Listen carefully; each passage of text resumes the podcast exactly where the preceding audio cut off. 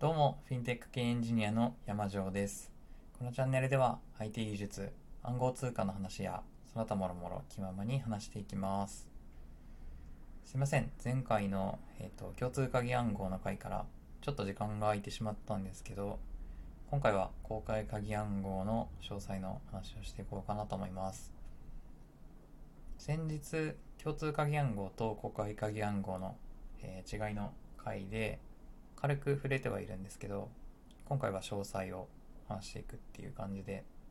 いきます。はい。じゃあまあ早速なんですけど、えー公開鍵暗号は送信者が暗号化に使う鍵っていうのと受信者が複合に使う鍵が違うっていうのがポイントになります。でもちろんこの2つがただ違うだけじゃダメでえーっと数学的に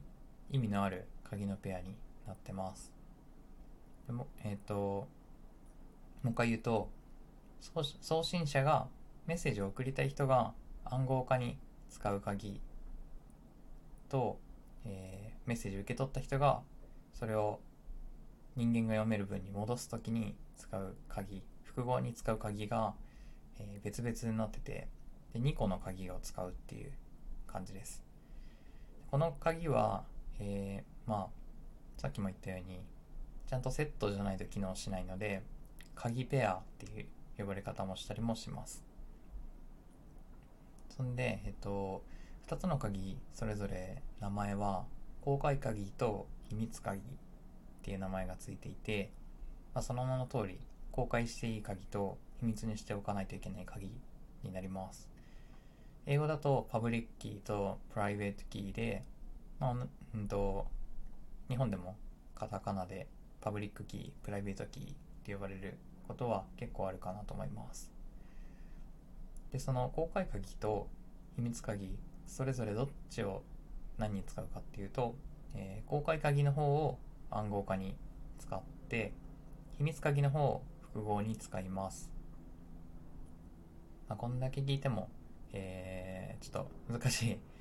これ、割と難しいなと、最初聞くまで、なんだろう、理解するまで難しいかなと思うので、えー詳しい手順をここから話していくんですけど、まず、メッセージを受信する予定の人、後々複合をする、暗号文をもらって複合をする予定の人っていうのが、えー鍵のペア、さっき言った鍵ペアを作ります。その次に、えーメッセージを送信する側、暗号化する側の予定の人に、えー公開鍵の方を送ります。で、その送信者の人っていうのは、えー自分が送りたいメッセージ、平文をもらった公開鍵を使って暗号化しまして、その後できた暗号文を送ります。で、えっ、と、暗号文をもらった受信者は、えー先ほど最初に作っておいた秘密鍵の方を使って、えーもらった暗号文を複合して平文に戻して読みますっていうような流れになってます。で、ややこしいので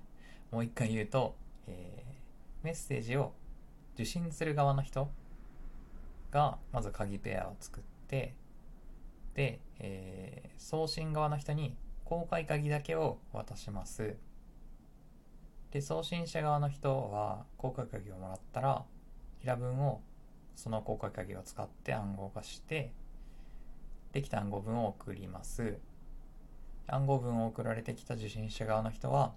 今度は公開鍵じゃなくて、秘密鍵の方を使って複合します。みたいな流れになってます。でこの時のポイントっていうのが、えっ、と、公開鍵で暗号したものは、秘密鍵を使わないと複合ができないっていうところが1個。あともう一つが、えー公開鍵の方はその名の通り公開してもいい鍵なのでこれが盗聴されても、えー大事には至らないっていうか問題にはならないっていうところですねで具体的に言うと、えー通信経路に、えー乗るのがこの流れだと公開鍵と暗号文だけになります。そうすると、えー解読に必要な秘密鍵を最初に鍵を作った受信者本人以外は持っていないので盗聴者は暗号文を盗んでもそれが解読できないっていうところがすごいポイントになります。暗号化用の公開鍵と複合用の秘密鍵が分かれているので、えー、その盗聴者が盗める公開鍵と暗号文だけだと平文を読めないっていうことですね。えっ、ー、と、まあ、ちなみになんなら送信者本人も暗号文から平文に戻したりはできないです。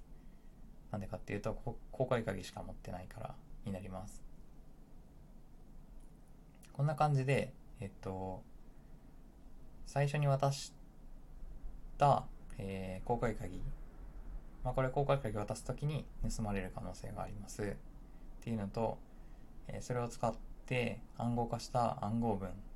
これを、え受信者に渡すときにまたこれ暗号文盗まれる可能性があるんですけど暗号文がもし盗まれたとしてもそれを解読できるのは秘密鍵を持ってる人だけでで秘密鍵は、えー、途中で送ったりしないので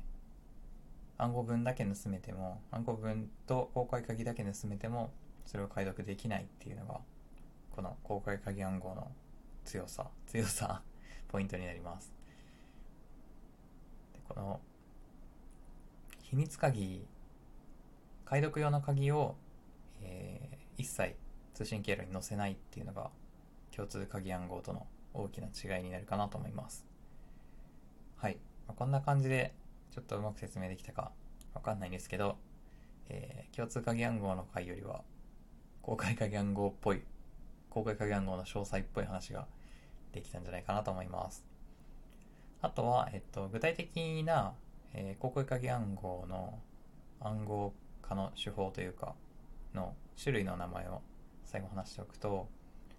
有名なのが RSA 暗号っていうのがあります。RSA は、えー、この暗号を作っった3人の人の名前の頭文字です。R、S、A、それぞれ頭文字なんですけど、えっ、ー、と、フルネームは、ちょっと、はい、長いんで覚えれないです。この RSA 暗号は結構古い、割と昔に開発されたものではあるんですけど、え、今でも現役でいろんなところで使われてます。で、えっ、ー、と、最近の流行りのやつで言うと楕円曲線暗号っていうのがあってこれは RSA よりも、えー、ちっちゃい容量の鍵で RSA よりも強い強いっていうか、まあ、同等のセキュリティレベルが、えー、同等のセキュリティレベルの暗号をちっちゃい鍵で実現できるっていう方法になってます。うんと、まあ、このこの辺りの技術っていうのは、えー、まあ、なんか具体的にこのタイミングで使ってますっていうのを意識することは一般的なユーザーはないと思うんですけど例えば、えー、ブラウザ上でクレジットカード情報を送りたいとかなんかパスワード ID ID パスワードを入力してログインするときとかいろんなところで、えー、実は知らないうちに裏で動いてるものなので結構皆さんまあ、使ったことない人いないんじゃないかっていうぐらい、みんなお世話になってる技術かなと思います。というわけで、えー、今回は公開鍵、公開鍵暗号の話をしました。それでは最後まで聞いてくださりありがとうございました。